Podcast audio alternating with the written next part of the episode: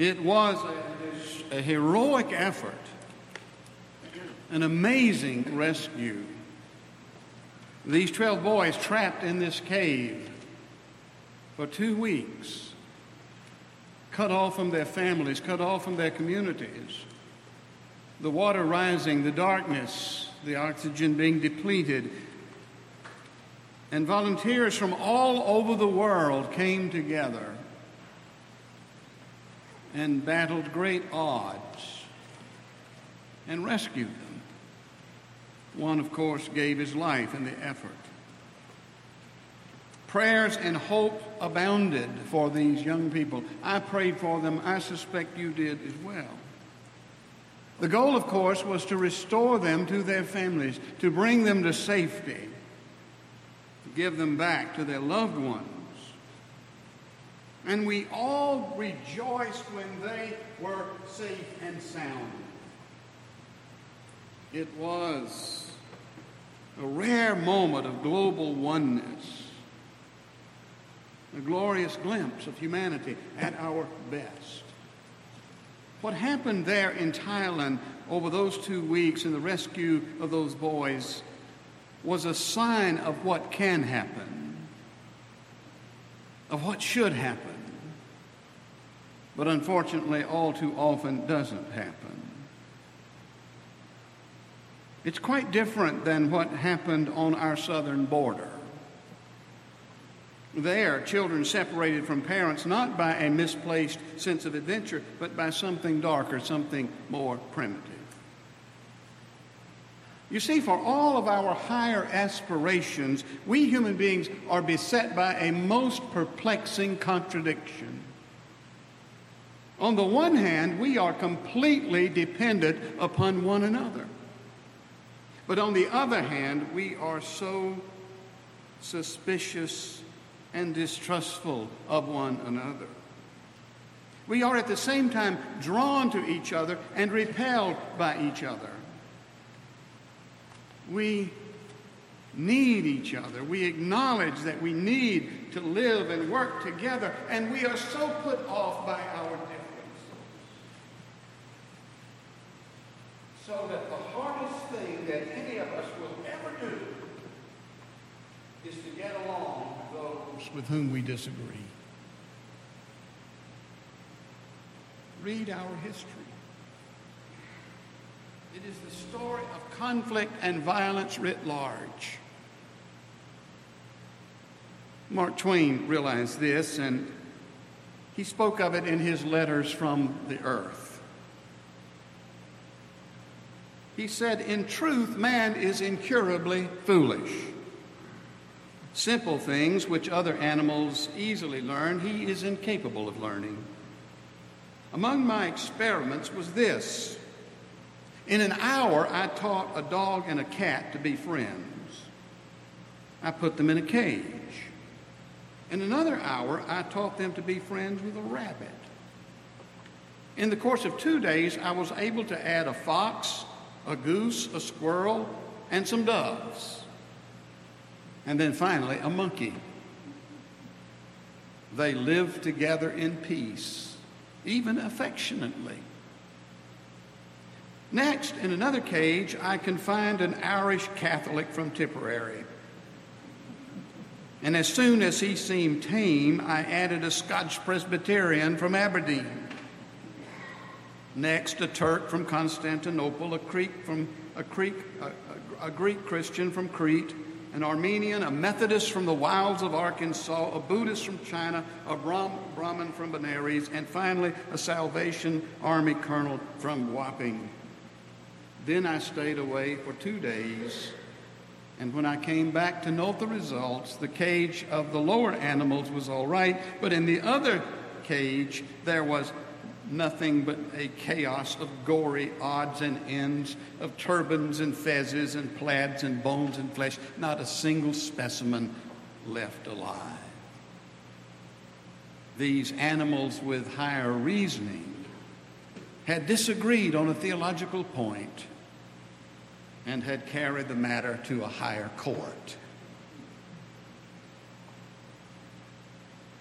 Bring up the matter of not getting along, and inevitably you must bring up the matter of religion.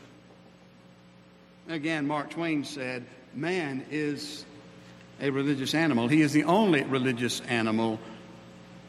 He is the only animal that has the true religion, several of them. The irony, of course, is each of these several true religions would claim to have the power to unite people, to bring people together. E.O. Wilson, a twice awarded Pulitzer Prize winner from Mobile, Alabama, contends that religion originated in tribalism.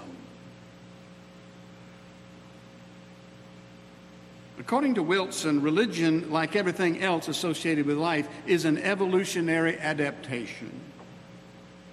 And he says that religion rose out of the need to bind a group of people by something they held in common. And thus we have religion. Now, you may or may not agree with E.O. Wilson.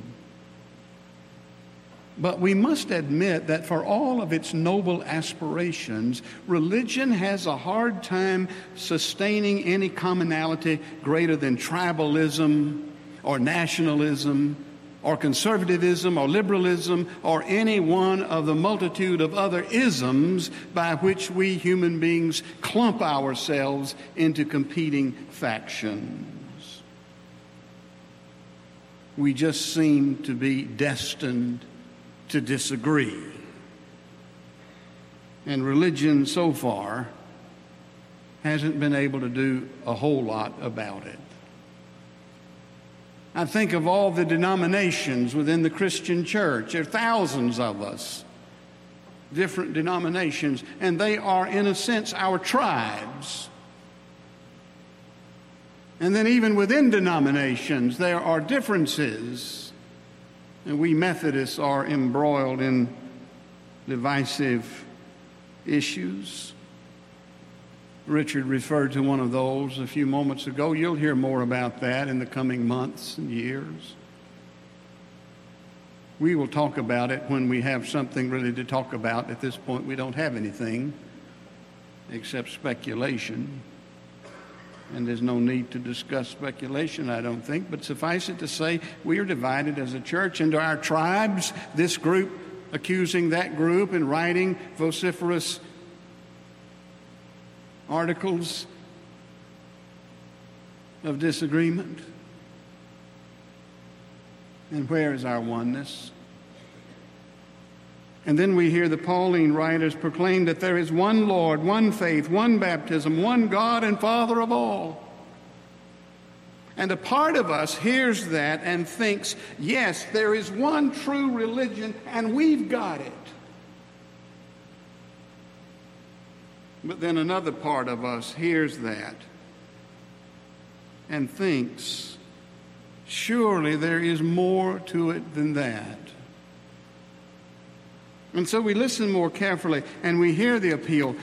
I, therefore, a prisoner of the Lord, beg you, beg you to lead a life worthy of the calling to which you have been called.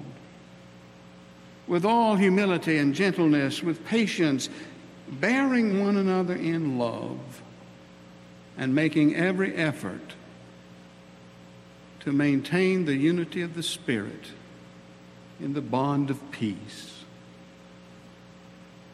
Seems to me that the apostle is not proclaiming the exclusivity of our faith, but its radical inclusiveness.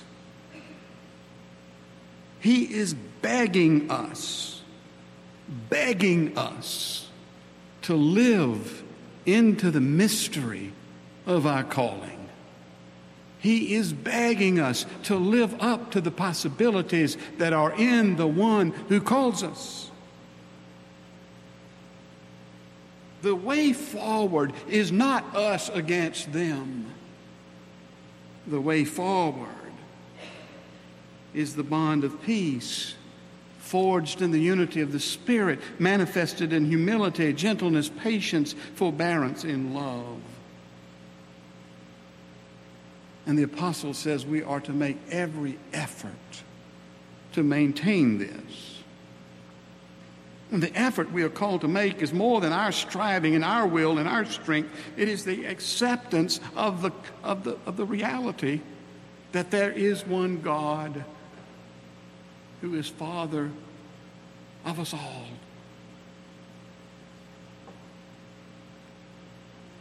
It is to submit to grace. It is to surrender every part of ourselves to the love of God. It is no longer striving to prove ourselves to others or against others. It is an effort in the sense that God's energy is poured into us and enables us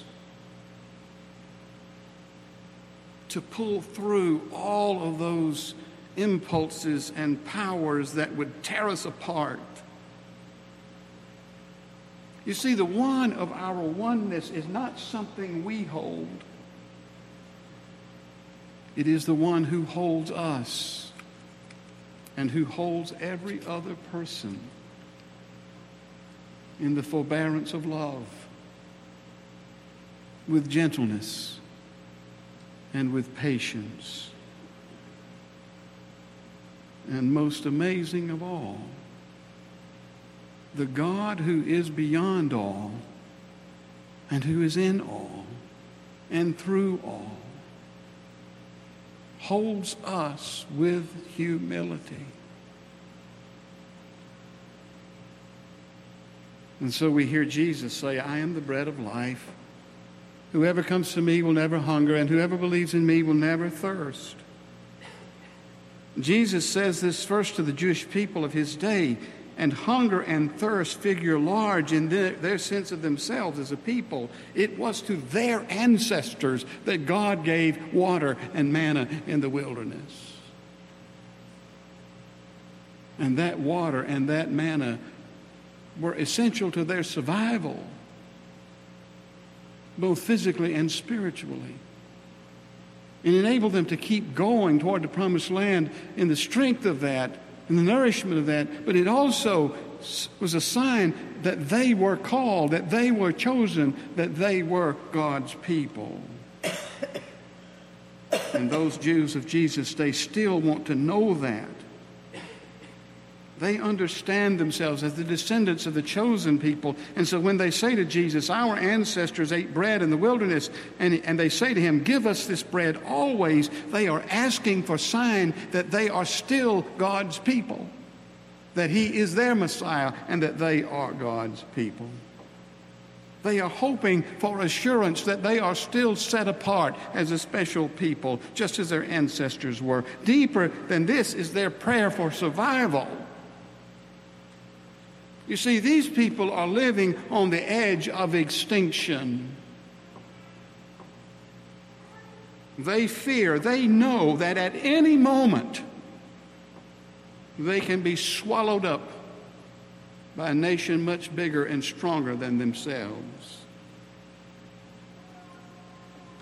And so when Jesus says, Whoever comes to me will never hunger, whoever believes in me will never thirst, he is affirming them, he is reassuring them. He is reassuring them that their survival need not be in question. They are God's people. And God will feed them as surely as God fed their ancestors. Moreover, Jesus is breaking down the walls that divide them from others. He is throwing open the doors to grace. He is pushing the boundary out as far as he can so that whoever will may come. Whoever, Jesus says, comes to me. They and their neighbors and their enemies and anyone else may come. And in that, there is oneness.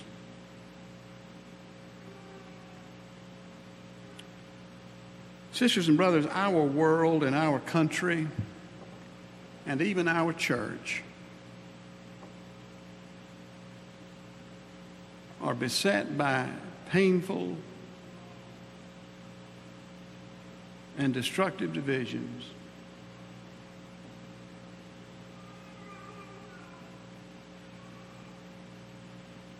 There is no, no denying it.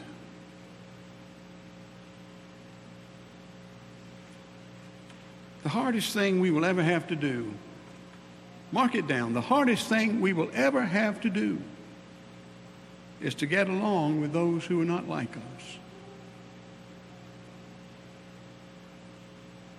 And so,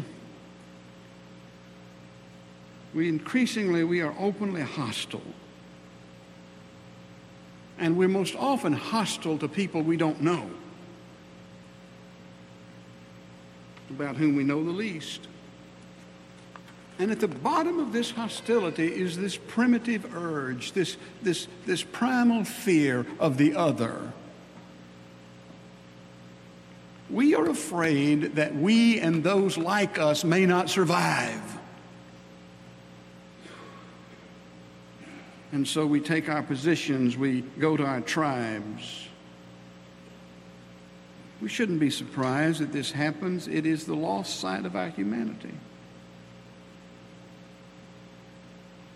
And the one Lord, who is the God and Father of us all, still seeks to bring us into the essential oneness of the divine life.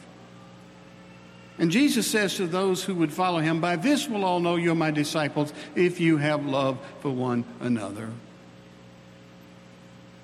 What a witness it would be if our church the United Methodist Church could rise above our differences and show the world how to get along in those differences. I must applaud our Bishop David Graves.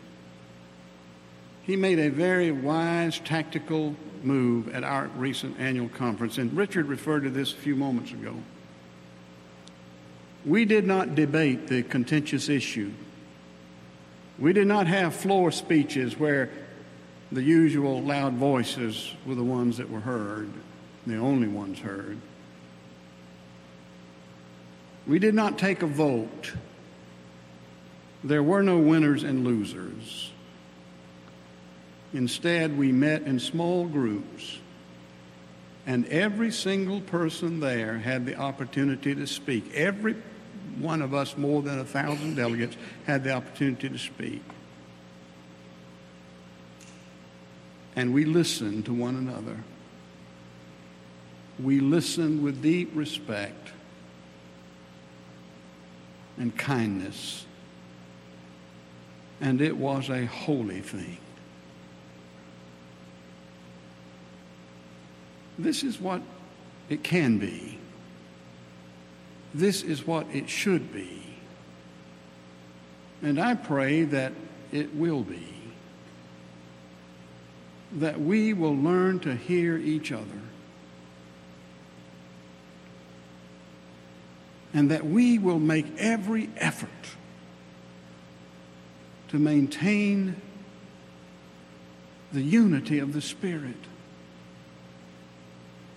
the unity of the Trinity Father, Son, and Holy Spirit, three persons, different and yet one,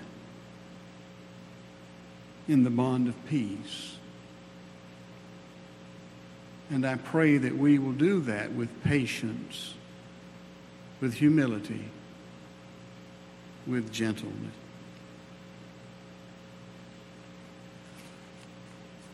We sing a hymn about the oneness of the church. And the hymn is just a wonderful hymn, O Church of God United. 547 is the number. This is an opportunity for us to affirm grace, to receive the Spirit, and to be the people God has made us to be. Let us stand and sing.